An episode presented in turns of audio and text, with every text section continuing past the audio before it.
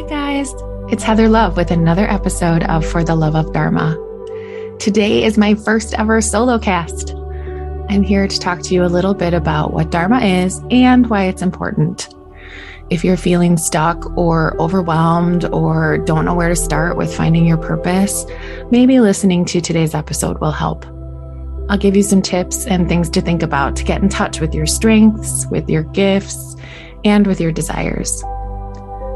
I invite you to write down whatever comes up for you while listening to this so that you can go back and review it whenever you've forgotten what you enjoy. This is one of my favorite topics, so I can't wait to dive in. Without further ado, let's welcome me to the show. So, what is Dharma? That's probably the question that I've gotten the most often in the last year or so. And really, what it comes down to is it's your life purpose, it's your soul's calling, it's your personal mission statement. It's what you're here to do, it's what you're here to learn, and it's what you're here to teach. I think a lot of people go through their lives and they don't necessarily feel a sense of purpose they feel like there's something bigger, something they're missing, something that they should be doing that they're not, something that they're missing out on. And there's two different camps. You have people who accept that and continue to live their lives as they have been. And you have the other group says, I get to go out there and find out what my purpose is. So, as a Dharma coach, it is really my mission to help people remember who they are. And I really do believe that it's not so much about finding your purpose as it is about remembering who you are and why you're here. So I really work with people to discover their strengths and their gifts and like really how they like to communicate those gifts and strengths with the world many people have had obstacles that they've either overcome themselves or that they've helped others overcome. And that can really be a place of strength where people are able to help others through something. Everyone has a superpower that they are meant to share with the world. Everyone. There is not a single person here that doesn't have a superpower. It's just that people don't always take the time to figure out what that is. And that's where I step in.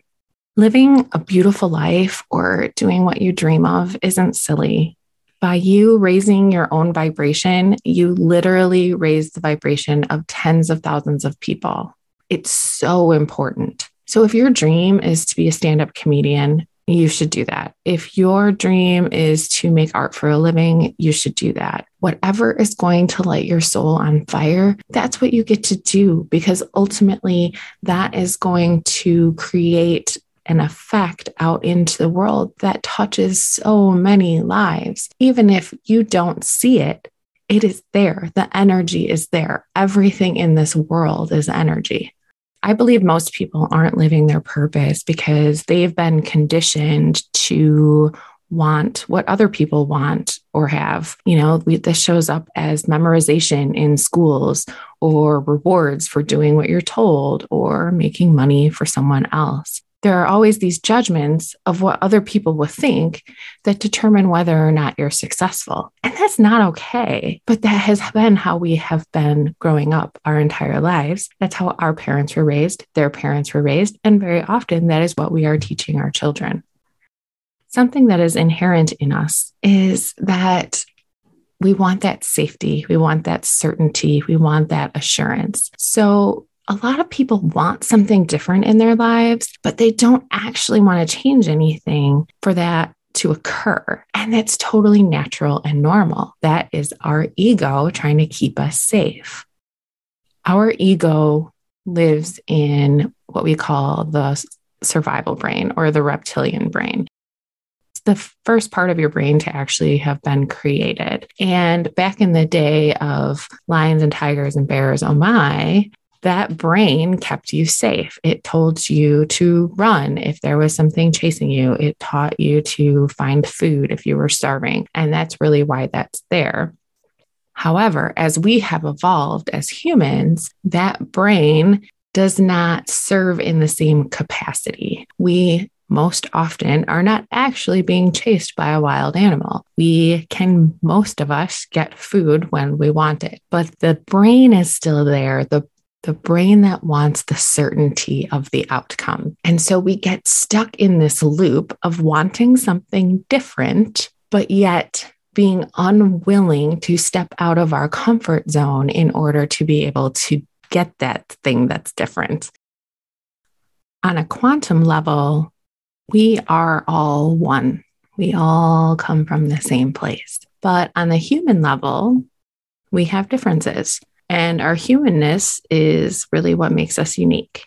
And then it is our ego that then turns those differences into judgments. And so instead of just accepting that we are all different because of different circumstances or with the soul contracts that we signed before we ever incarnated in this time, instead of using those differences as strengths, as things that we love about other people, we very often get to a point where we want everyone to think the same way that we do.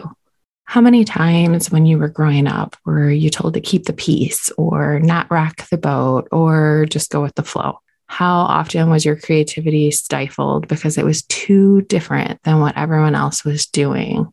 How many of you don't even know what you like to do anymore because you spend your whole life making sure everyone else's needs are taken care of? And then by the time that you get done with that long to do list, new things have been added, and there's never enough time or energy for you to be who you were put on this earth to be. It can be exhausting, it can be overwhelming, and it can feel very disheartening. It's my job to help people remember who the hell they are, help them find what they naturally like to do. What do they naturally like to teach or learn? You know, some people are just too scared to put themselves out there because they feel like what they have to say or or do isn't important or it doesn't matter. So I get to show people that it is. I really love to sit with clients and help them dream big. If time and money were no object, what would you do in this world? What would be your first priority? If you weren't responsible for anyone else, just you, what would you do? And is there something you can do today to make a step toward that? I help people understand that they get to take time for themselves and how important it is. We can fill from an empty cup, but it's exhausting. If you are ever running, running, running, and doing, doing, doing, and then to go take care of others, you know how exhausted you feel. Self care is a topic that has become more and more mainstream, but I still don't think that a lot of people know what that is. A lot of people think, oh, it's going to the salon and getting your hair and nails done. And yeah, I love me a good haircut and color and get my nails done. Absolutely. And it means getting a good night's rest. It means drinking water and hydrating your body. It means fueling yourself with good foods. It means moving your body in a way that feels good to you. It's not just about the external things, it's about the internal. I will preach until the day I die about meditation and its benefits. It calms your mind, it brings you to center, it brings you into this present moment. We spend so much of our time living in the past or in the future that we don't even know what's happening right now. So many of us have phones in our hands and we're constantly, quote unquote, multitasking, which isn't really a thing, by the way, that we aren't paying attention to anything. We are so distracted that we are only kind of in the room. We are only kind of in that conversation. We are only kind of paying attention to what's on the screen. We are not fully in any of it. So, one of the things that I'd really like to invite you to do is to really be in the moment, whatever that is. If you're doing the dishes, feel the water running over your hands. Listen to the sound it makes. Play with the bubbles in the sink. If you're folding laundry, something as mundane as laundry, really take in the scent of the detergent. Really look at the lines that you create as you're folding something. There is beauty in everything in the world, but we are too busy to actually notice. If you've ever looked at a kid with a cardboard box, you can understand that feeling that I'm talking about. Their imaginations may take them somewhere else, but they're really in that moment with that box, whether they're coloring on it or pretending it's an airplane or a rocket ship or a fort or whatever it is. They're in the moment. They're creating in that moment. They're not thinking about what happened yesterday. They're not thinking about what's going to be for dinner later. You know, they are just living in the moment and being in the now. And you look at how happy they are. And I think as adults, we could learn so much from children. So I really want you to think about what lights you up. What do you enjoy doing? And then go do that and then be in that. If you need to set yourself a timer, set yourself a timer. If you need to go somewhere so that you aren't distracted by family members or work or something along those lines, do that. Set time aside every day to put your phone away. Have an hour of quiet time each day if you need to. It really will do your soul so much good to connect at a different level. I'm a relatively creative person. I always say I'm not an artist, but I love to create art. And I think we forget to do that as adults. We tell ourselves these stories that we're not creative, we're not artistic. And I think what happens is we just forget. If you've ever walked into a kindergarten class and they've got their finger paints out, none of them is judging what they're doing. They're just having fun. And I think we put ourselves in this position of not even starting because we want to know how something is going to end before we even begin. Instead, we should just allow ourselves to get messy, get in there, get our fingers dirty, see what happens. Could it suck? Yeah, for sure. But it also could be the most beautiful thing you've ever created. And even if it's not, if you're enjoying yourself in the process, who cares what it actually ends up looking like? Maybe finger paint isn't your thing. Maybe it's learning a dance. Maybe it's writing a short story. It could literally be anything. As long as it makes your heart happy, you should at least give it a try. Nobody's going to be good at something the first time they try. And if you are, that's luck and that's amazing. But if you go into something without having an expectation of what the end result will be, you will be so much more joyful in that moment. You will experience it for what it is instead of already making a determination ahead of time of what it should be. So, what are you curious about?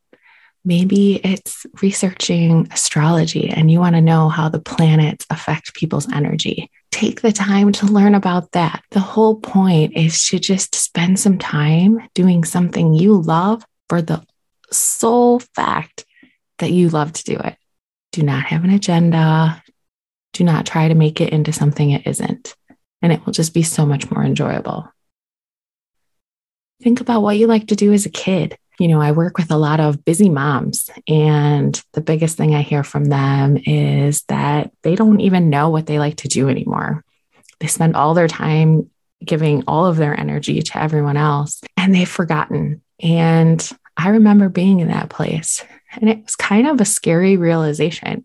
Outside of my job and my kids, I didn't know who I was. I didn't know what I liked. I didn't know anything about myself. So I set out on this mission to rediscover myself. And that's really one of the things that I help people do. One of the ways that you can do that is just think about what you like to do as a kid. Was it put on puppet shows? Great. Go make yourself a puppet everyone has extra socks around because the dryer eats them. So take one of those unmatched socks, get yourself some buttons, some glue, some whatever you got around the house, make yourself a puppet and like see where life takes you. Another thing you can do is start to think about things that you're passionate about are there certain causes that you really align with and that you really want to push forward out into this world? That's something that you can spend some time on.